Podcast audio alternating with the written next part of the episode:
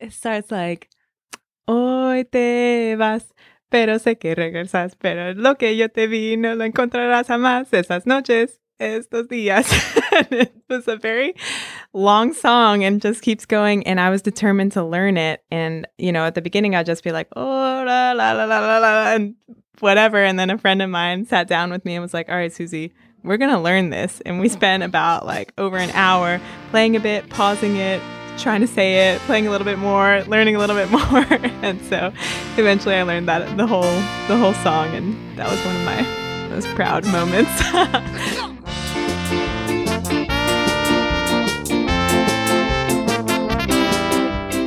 you arrive in your new home in the middle of the night.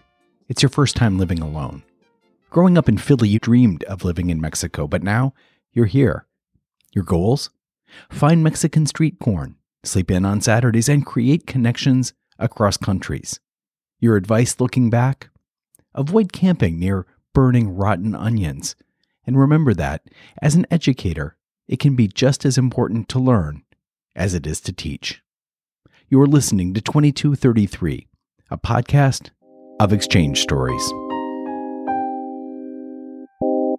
First, I remember hearing the the like tamales guy who would drive down the street and had this little like jingle about like tamales, hay de rojo, hay de verde, qué rico tamale, like very loud and would wake you up in the morning. And at first I was like, oh, I'm in Mexico. This is so great. Like, I love hearing these sounds. And then by the end, on a Saturday morning when I'm trying to sleep in and I hear tamales, like, oh gosh, I just want to sleep. so those things that were so new kind of changed um, about halfway through. And then I think again towards the end, then I, you know, constantly was changing how I was interpreting my surroundings. So then by the time I was leaving, I was like, oh gosh, I, should I say goodbye to the tamales guy? I'm going to miss him a little. I think I went through kind of a, you know, ups and downs. This week, the teacher becomes the student, rats become roommates, and everyone learns to sing. Join us on a journey from Philadelphia to Aguascalientes and learning that building community far from home can change your perspective. It's 2233.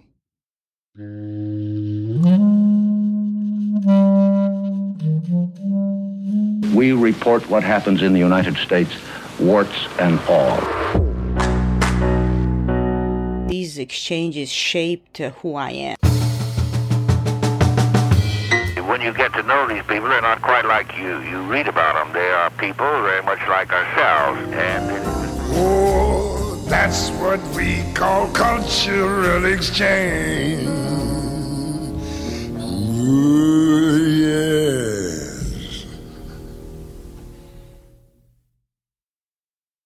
Buenos días, mi nombre es Susie, and I'm going to be working at the Universidad Tecnológica del Retoño. My name is Susie Meyer, and I'm from Philly, and I participated on the um, Fulbright English Teaching Assistantship Program in Aguascalientes, Mexico. Um, Aguas is pretty much dead center. It's about like five hours north of Mexico City driving. I think it started as like a small pueblo and now they have a more automotive industry coming in. So it's growing bigger. Um, but beautiful, beautiful little town. I sort of didn't know exactly what to expect. I remember I sort of messed up my scheduling and arrived a day early. so everything was sort of just going with the flow and meeting people and rolling with it and rolling into this city in the middle of the night in a small neighborhood and it's dark in there and I, I walk up the stairs, drop my stuff off and go to sleep. I'm like, I have no idea really where I am, but I'm to wake up tomorrow and see what happens. um, so it was, yeah, it was great. So I lived in this tiny little apartment. It was above a Vans sneaker store. Um, so I'd have to walk through the store and say hi to them and then go up to my apartment.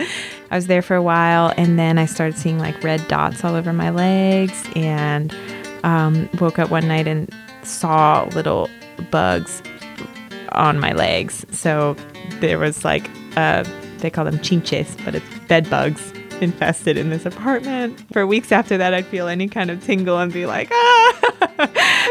so I hadn't really had much experience living on my own. And then my first experience was, you know, I didn't, I had a washer but no dryer. So trying to figure out how to hang my clothes up. But there was a rat in my backyard. So I had to like fend it off with a broom as I'm trying to go wash my clothes outside. And then figuring out how to cook because I didn't have a stove. So I had a tiny electric um, stove and trying to make food there and get water. You have to buy in these huge jugs called garrafón.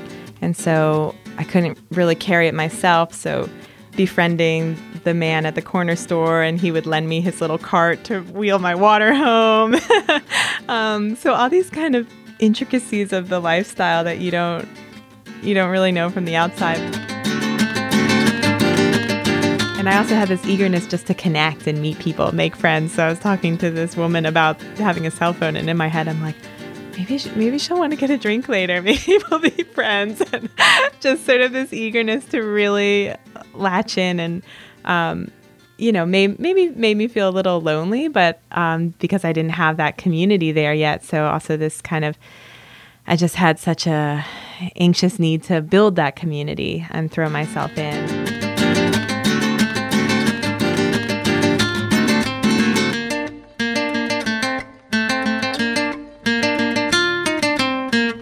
Sense of community in that neighborhood was was wonderful. And um, you know it wasn't just i would go to the store and buy whatever i needed to buy but i would go and i'd have a conversation with him and ask how he's doing. And um, everything felt a little more like having that human connection with someone was very valued and necessary um, which i also had with the family who rented the house to me. There was a mom and her two daughters. Um, and so we had a really wonderful relationship, and they sort of looked out for me. Um, and in turn, I would buy them Victoria's Secret underwear from the US and bring it back for them. Building those very close relationships was really um, essential for me during my whole my whole experience as a Fulbright.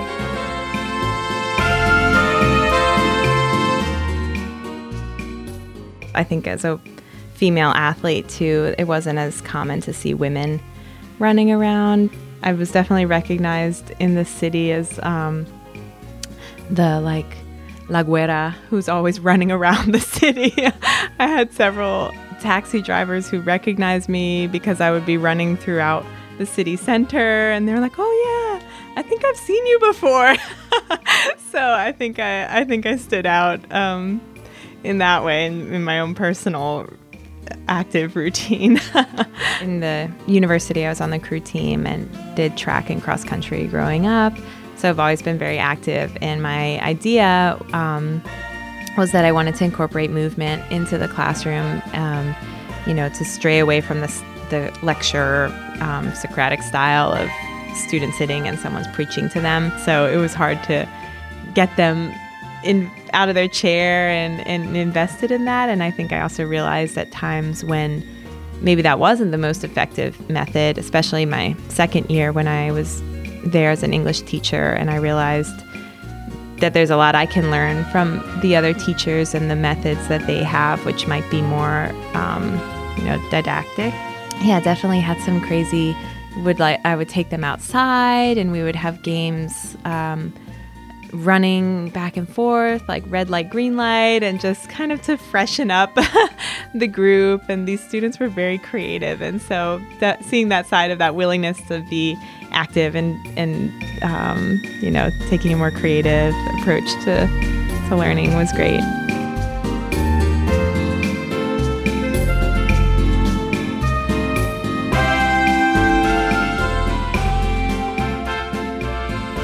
I got there, like all of the teachers wanted me to touch in there with their class. So I would bump around like throughout the whole week to multiple different classes. The goal was to be uh, sharing US culture and dynamics and um, synergies between US and Mexican culture, also in the classroom and kind of having conversations about that um, more so than being an English teacher, like grammar, which I did do a little bit of as well. Um, especially I stayed another year after Fulbright working in that university as well, um, just because I loved it so much.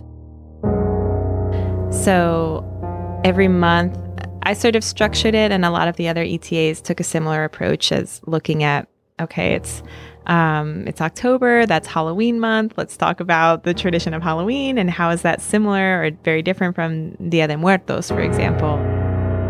But I remember during uh, Women's History Month, I was like, okay, we're going to talk about feminism this month.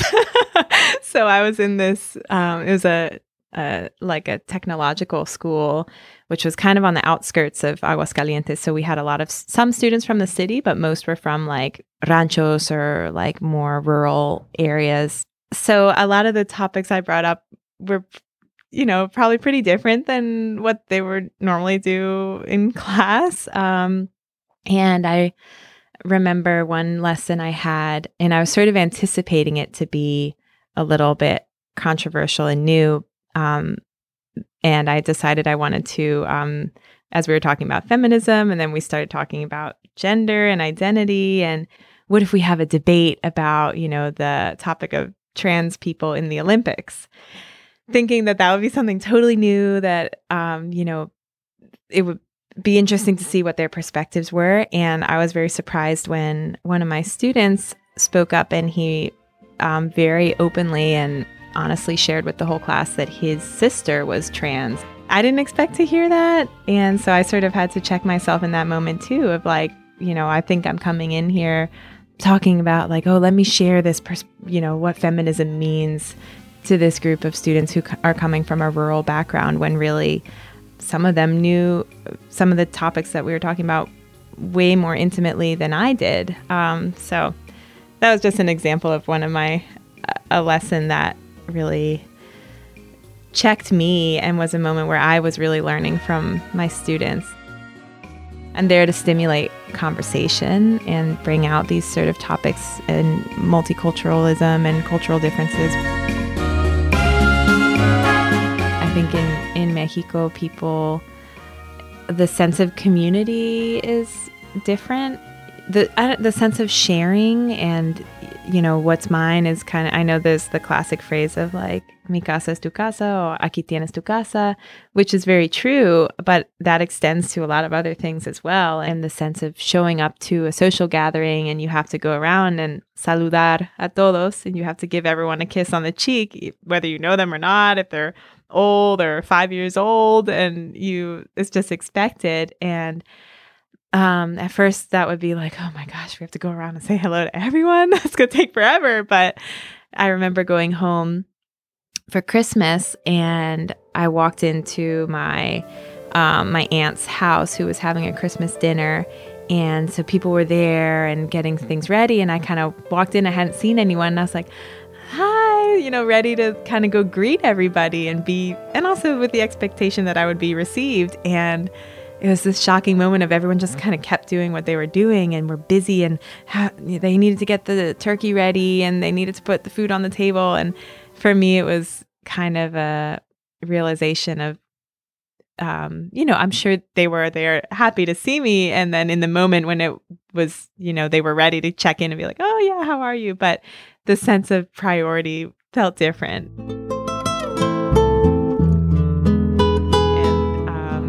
And I realized that was something I really loved and appreciated about Mexico was just the people to people and and that that's always the first and foremost is to make someone feel welcome. Um, and so that's something that I try to remind myself um, and bring into you know the way I interact with people today to make people feel included and valued. Um, when I've you know when I came back to the US and several times, you know, visiting home throughout, um, changed my way about how I understood certain cultural dynamics and social dynamics here that I are things that I want to adapt and change. Like, I feel like I've, you know, enriched my life, you know, not just myself and my memories of the experience and what I learned, but I also still have these relationships and people who I keep up with and have changed my life and my outlook and so, so I think I would say to people who haven't been outside of the country that there's it really changes the way how you perceive your reality and enriches you with new skills and teaches you a lot about who you are and who you want to be. I wouldn't be where I am now without it. I feel very, um, very blessed and very lucky that I've connected so deeply with this, with another culture. Um, you know, a lot of times people will, they'll hear me speak Spanish and they're like, oh, but so where are you from? And I'm like, Philly. And they're like, no, but like, where are you from? and so, and they ask if my parents are like Mexican or Latino. And I'm like, no, I just, I just really love the culture so much and the people. Um, so I feel so blessed that it's something I've been able to keep as such a significant part of my life. And, um, that I can sh- that I show up to work every day and I'm working in a region that means so much to me and whose people and communities have really welcomed me with open arms. Um, and I, I hope that I can continue to give back and show my appreciation. Um, I've tried a little here in DC, um, working with um, to teach English for the, the citizenship test and trying to connect more with um, the Latino immigrant community here in DC, um, and then you know giving back here, and then also for my own you know selfish needs of wanting to live in Mexico again, going back there and um, working for I don't know for a nonprofit or we'll see what comes down the line. 2233 is produced by the Collaboratory an initiative within the U.S. State Department's Bureau of Educational and Cultural Affairs, better known as ECA. My name's Christopher Wurst. I'm the director of the Collaboratory. 2233 is named for Title 22, Chapter 33 of the U.S. Code, the statute that created ECA. And our stories come from participants of U.S. government funded international exchange programs.